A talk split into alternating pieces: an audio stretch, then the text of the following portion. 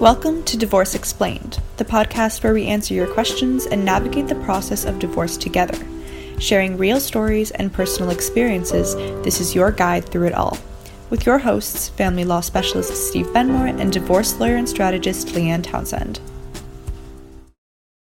Well, let's jump into our subject of this week. Did you want to introduce it?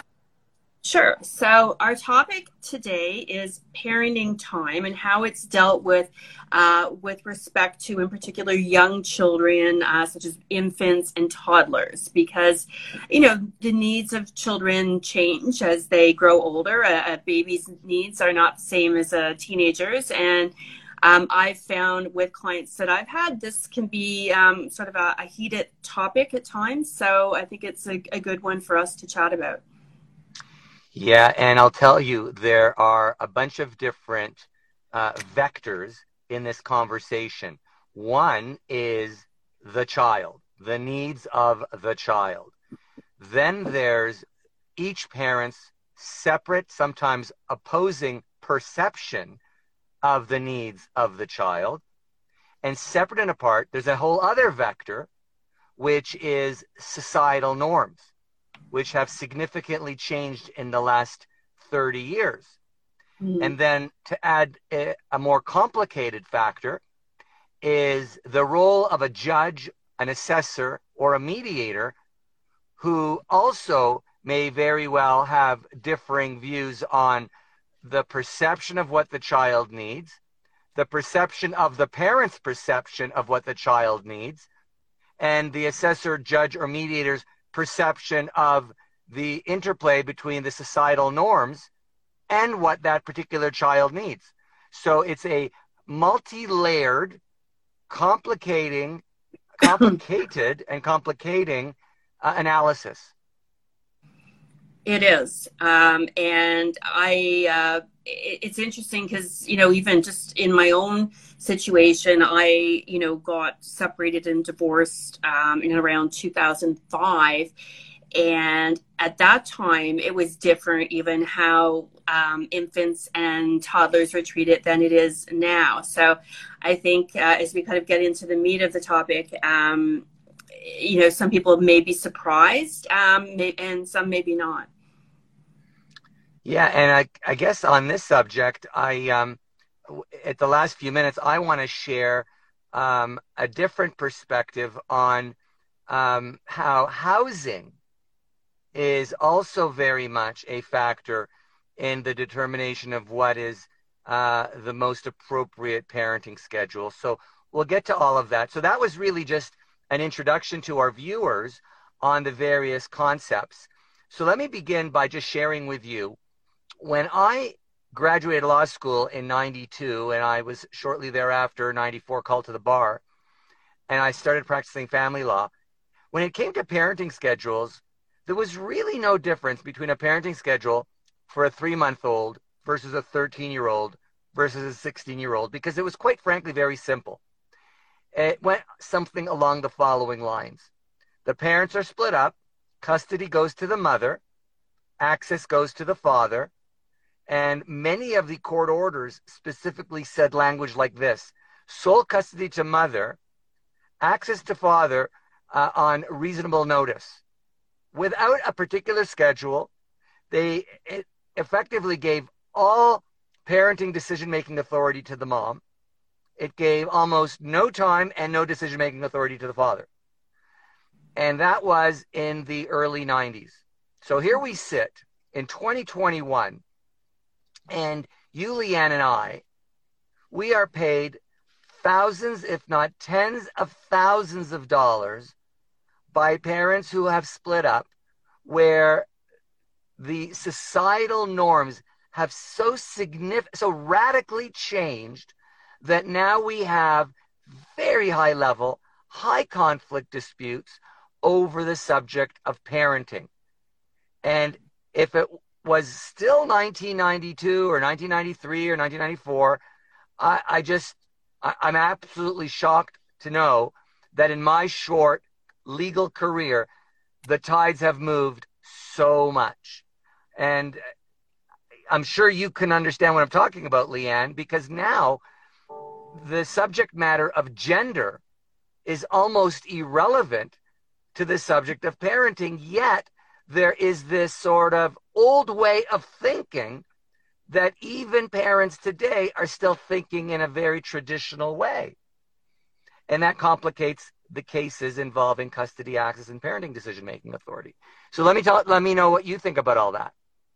Um, well, I think all of that is true, and I think that you know the biggest change that's happened is, you know, dads are um, more involved, you know, with their children than they used to be, uh, you know, generations ago. I don't know about in 1994, 1995, but you know, the reality is that you know, modern day dads are much more hands on with their children. They're much more involved in the day to day. They're you know, there's stay at home dads and all of that. And with the greater involvement of dads uh, with their children, um, you know, the courts have made adjustments to that. And, you know, we see the, the, the norm is really, um, you know, an equal parenting schedule if that's what uh, both part if that's what you know if dad wants them you know half the time um, and we're I, um, you know, see problems, and you know, I like even though I always have to put on my lawyer hat and be objective. Um, one of the scenarios that you know often pulls at my heartstrings as a mom is I've seen cases where there's you know 10 month. I had a, a client actually um, last year who had a 10 month old baby, probably uh, still nursing. Baby was still nursing, and they were splitting up, and dad wanted overnights and she was willing to do whatever she could to give daytime um, access and she was pumping milk but she was opposed to the overnights and dad brought a motion and in that particular case the judge agreed that dad should have the baby uh, on two overnights. So not even just one, but two. And mom was just, you know, mortified. Uh, it was very traumatic and upsetting for her. She, you know, felt that she was being forced to wean the baby because she wasn't sure if she'd be able to keep her milk supply uh, up the same way and how that might affect things. And she was absolutely shocked that a 10 month old nursing baby would be ordered to spend overnights with dad. And dad had been involved with the with the child since birth. He had you know he had been very hands on um, but still um, that was you know it was an upsetting decision for her. And, and i understand it. Like i i know you know um, that's a tough thing when you're a mom and you're nursing to you know be apart from your baby because often they nurse the most in the night too when they're that age. So um, i think a lot of people are surprised to hear that that type of decision is being made by courts and just to take a step back for our viewers, um, this is a subject matter that Leanne and I are participants in the legal system, but we are not the rudders on the ship. We're not controlling societal norms. We are advocates. We're hired by parents who make arguments in front of judges and mediators, and in some cases, even assessors. And I just want to be very clear that the the thoughts and the um, the dialogue that you hear today uh, are not reflective of our own personal views. Uh, at the end of the day, um, we really channel our clients' views and preferences, obviously mm-hmm. in the context of legal advocacy. Um, the reason I say that is because this subject that we're covering today is on the same level of most constitutional and human rights arguments. Meaning, is it right for a woman to have the right to abort a child during her pregnancy? Is it right for same sex couples to marry? Is it right for um, the government to mandate that stores cannot open on Sunday? I mean, those are all major radical legal evolutionary events that have occurred over the last 50 years in Ontario. And now we're touching on something that is sensitive. And there are those on opposite sides of this subject. And Leanne and I are not on a side. We are simply um, sharing and dialoguing on a subject that is actually very, very dear to a lot of people's hearts. And, and Leanne, you use the word pulling on your heartstrings. And it does because some of our cases, we just go through the motions, you know, arguing a property case or a child support case, but on the subject of whether a 10 month old child who is in the middle of being nursed by their mom is now being compelled by court order to be left in the care of the other of the other parent, the father, uh, so that it disrupts the normal course of feedings. That's a very tough subject. And mm-hmm. it's particularly tough for the lawyers who are simply advocating. And whatever side of the argument you were on, Leanne, I'm sure you were able to sympathize with both sides. But at the end of the day, I am happy to say that I was not the judge in front of you that had to decide that case because that was a tough call. Yeah, no, I mean, definitely is a tough call. And definitely, I've had, you know, clients on both sides of that issue. Um, this particular case is just very memorable to me because um, it did really pull on my heartstrings. And, you know, and dad was a very involved dad. You know, I mean, maybe it would have gone, you know, a lot of these cases can be very fact specific. If dad maybe hadn't been as involved, then maybe it would have been a different And quite result. frankly, I, I, I'm just debating you on the subject of the father being very involved because at the end of the day, we're dealing with a human being that was in the world for 10 months. So, whatever judgment we may have on mom or dad as parents, it really only had a window of 10 months to judge them. Who's to say that mom is an inferior or superior parent to father's parenting? Who's to know at 10 months of age? At the end of the day, the child was carried for nine months by mom, possibly uh, in the company of father. Who knows whether he was prenatally active or otherwise? Who knows?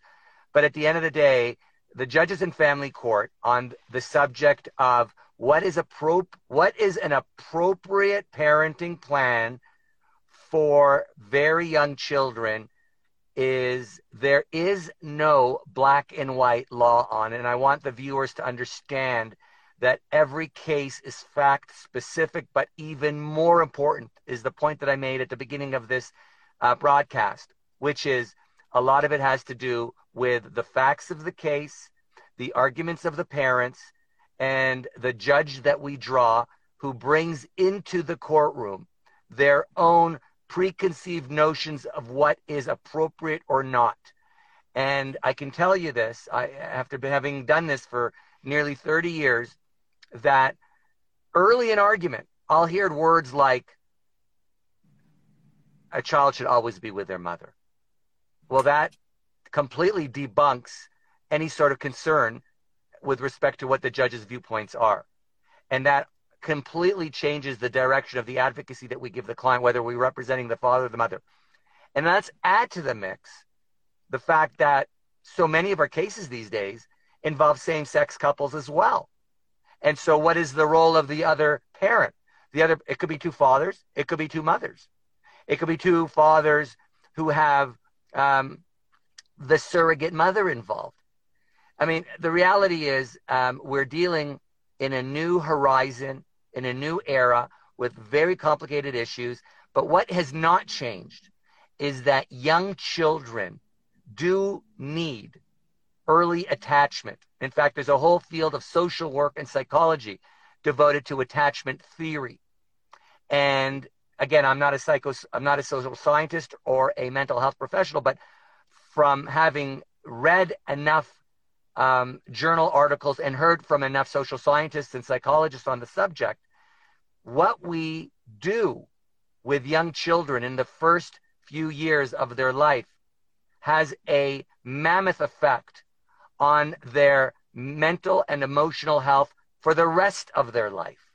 And so the child that, the one that you mentioned, Leanne, at 10 months old, who spent two nights a week with dad away from mom, in this case, the feeding source off, off the boob, that can have a monumental effect on the child's personal development as a as a young human being. And who's to know what would have happened if the parents stayed together, if the parents split up, but the child remained um, almost all of the time with mom for the first 18 months or two years, versus what happened in your case. Because we don't have a placebo, we don't have a comparative analysis on that particular child.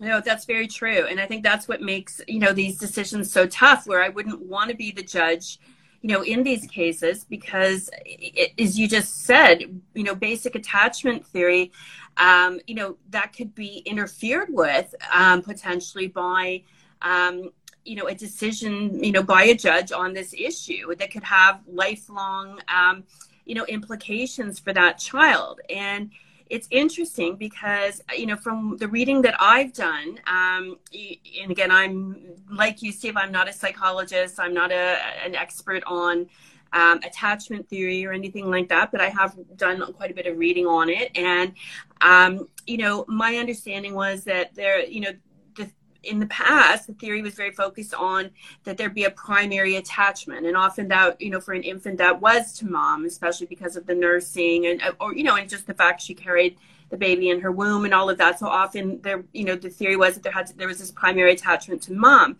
but for what I understand, more recent research has emerged that if dad has been you know involved, even if the primary attachment is to mom, the benefit to the infant of having that time with dad if they split up even though the baby's you know just a baby and not not a you know not even a toddler yet that the benefit of that the research supports that that is is you know of more value to the to the child than um, having the primary attachment and maybe not starting nights with dad you know at such a young age. Because you know even like 10 15 years ago um, you know, with this sort of issue, uh, it seemed that the the experts on uh, parenting and um, you know child psychology and whatnot we're supporting the idea that infants and very young children you know may have more of an they may not be ready for overnights. It may not be a good thing for them. May not be in their best interests for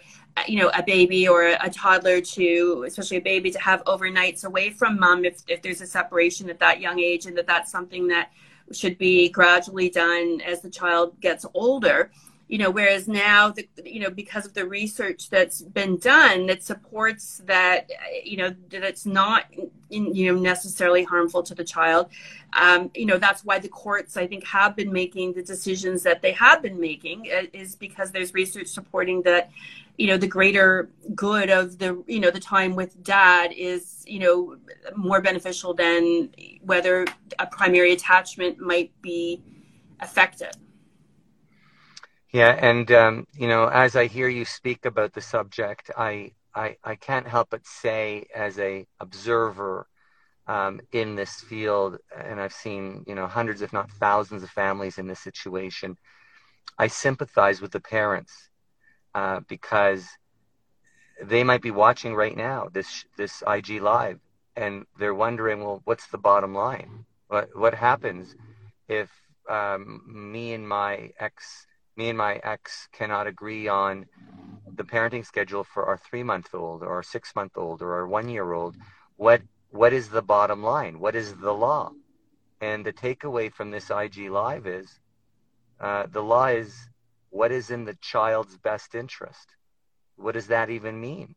What does it mean for this child with these parents? Um, and then what about the other factors? What if it's a multiracial relationship? What about the various religious characteristics of each parent? What if the parents aren't of the same race, ethnicity, or religion? And what about the role of all of those factors in determining what the schedule should be?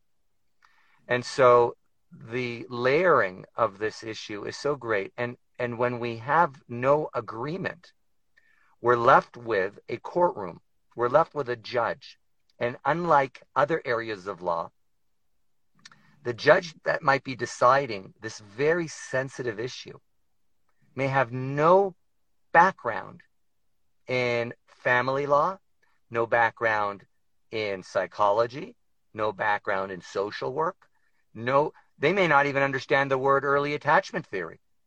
And they are put in front of a case and they are being asked, who is where is this three month old going to be monday to sunday and you've got two parents making arguments One, case, one they may not even be represented by counsel, or one of them might be represented by counsel. One of them might be leading amazing case law while the other one doesn't.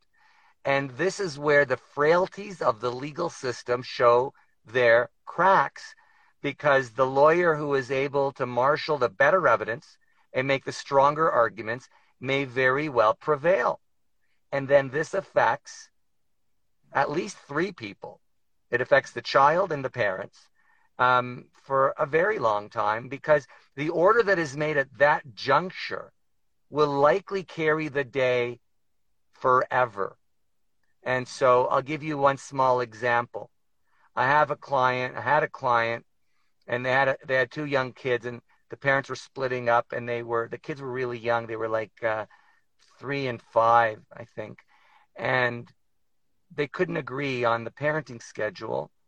Um, mom wanted dad to have no overnights and to have, you know, three or four days a week where the dad's time with child was, um, you know, a couple shifts here and there, you know, like three to seven, that sort of thing. And they couldn't agree. And so um, I was trying to push for mediation. I was trying to push for an assessment while they were still living together in the same home. And then one day, dad comes home from work, and the children and the mom are gone. And so she had moved out, uh, unbeknownst to him.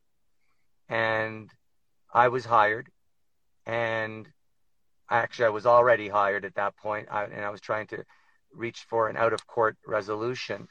Um, but under the circumstances, um, dad comes home, sees the house empty, and we brought an emergency motion, and it was heard.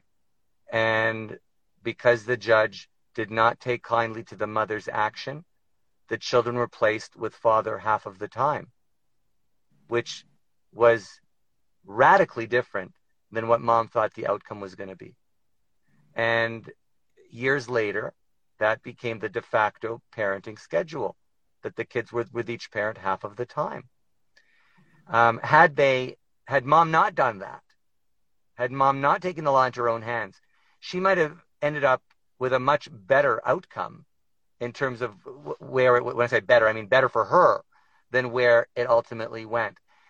So the takeaway from that small example is that the judges don't like it when people take the law into their own hands and make decisions that um, usurp the rights of the other parent. And the judges will go the other way to level the playing field to remedy the wrong of one parent acting in a way that um, was unfair or at least perceived to be unfair.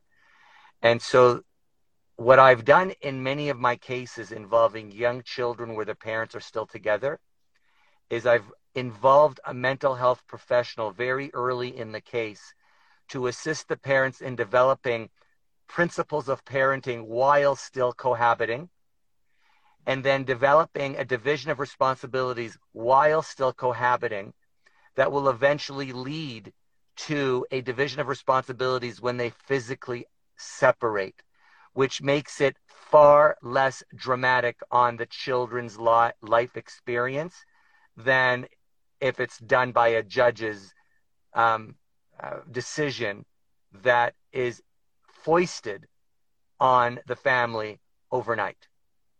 Um, I don't know if you know what your thoughts are about using um, mental health professionals early in a separation, Leanne.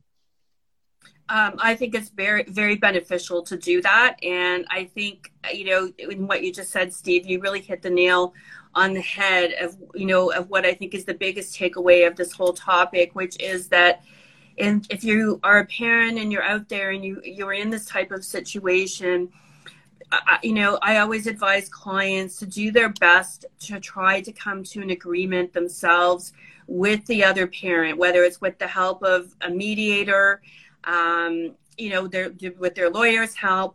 But really, you know, both parents know their child best. They are the ones who love that child. And you don't want to be putting, you know, the schedule of your 10 month old child, you know, into the hands of a judge who knows nothing about your family and you know it may or may not have the um, you know training and background with respect to child development because you know that's not something that's necessarily mandatory um, for judges. Um, I'm sure they get some education on it but it, you know they're not going to have the same the same background as a somebody, a mental health professional coming in to work with the family early on. And these are decisions that parents really, it's, you know, it's in their children's best interest if they can make them themselves um, and not involve the court. And it's in the parents' best interest. Let me share one last thought before we wrap up on the subject of housing. And this is an this is a, a real live story that I, I found very interesting. Um, this is during COVID actually. I, I, had a number of cases where the parents couldn't agree on who gets to buy the house out from the other. And in one of those cases, um, mom moved into her new home and um, dad wanted to buy the home from mom instead of it going on the market. And they couldn't agree on the terms of the sale. And it ended up in front of a judge. And it was fait accompli. Before we even opened our mouths, it was very obvious that the judge was going to order the sale of the home before any arguments were made. Um, and I acted for the father in that case who wanted to keep the house. And economically, it made no sense to force the sale of the home because there was no equity in the home. And after they sold it with a real estate commission, there was going to be nothing left. And in that case also the parties actually um, were very close on the value of the house but the, the dispute wasn't even on the value of the house. It was on some of the details with respect to the payout of the second mortgage. So it wasn't about what was the right value of the home and it wasn't about who was going to keep the home. Mom agreed that dad could keep the home. So the details of it really didn't didn't add up to a forced sale but I want people to understand that when you put a case in front of a judge, the judge is not limited only to the outcome that the two sides present. So mom might present outcome A, dad might present outcome B. People somehow think that the judge has to choose between A or B. But the judge can choose C. The judge could write D, E, and F. The judge can do whatever you want once you put a case in front of the judge. So in this case, the judge ordered the sale. Okay, fine. Fast forward, um, I was before the same judge a couple months later, and but it wasn't for a hearing; it was for a conference. And in the course of the conference, the judge did not remember that I was the lawyer on the case of the sale of this house that I mentioned. And he shared a story uh, that was sort of tangential to the second case. And he said, and he ordered the sale of the house in that other case, which he didn't remember that it was me on that case. And he explained that the reason he did, and wait for it, everybody, this goes to the psychosocial elements of what we talked about before attachment theory and the um, the different views of what is in a child's best interest and uh, the uh, the the mental health considerations. So the judge says that it's his view that when a couple splits up, the home must be sold to force both parents to find new housing, new accommodations, so that the children come to experience two new homes instead of having one default home and the other one being the other parent's new home.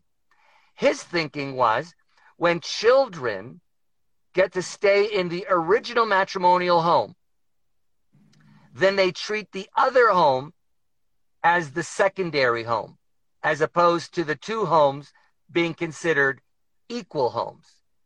And I found that to be extremely interesting to get it from the mind of a judge. By the way, I'm not passing judgment on the judge. I'm just letting the viewers know this is one judge's view on what the role of housing is on the experience of children of divorce. And I could see it both ways. The one way was why make the children have two new homes when they already have one bedroom, one home, one neighborhood, what one that they are comfortable in? Why why disrupt that if that is something that the parents themselves can agree on? Just they couldn't agree on the dollar value. The other argument, which is the the judge's argument, is make these children experience two brand new homes so that both parents are on equal footing as they begin the next chapter of their life, and the children will eventually um, adjust. So it, it, could go both ways. Um, but it was it was an interesting uh, for me anyway. It was an interesting viewpoint to hear how judges apply their own social mores to the question of uh, where the children should be and with which parent. Yeah, no, and and that's such a good example, um, you know, of the importance again of parents.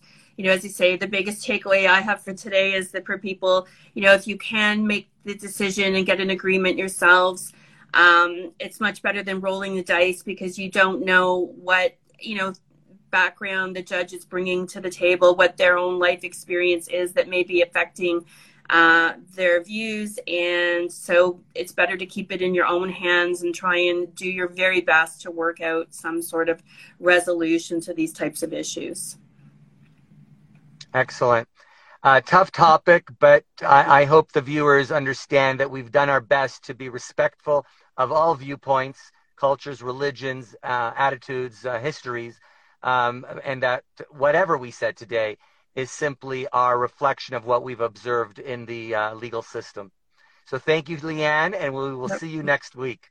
Thanks, Steve, and thanks to everyone for tuning in. We'll see you next week. Thanks for tuning in to today's episode of Divorce Explained.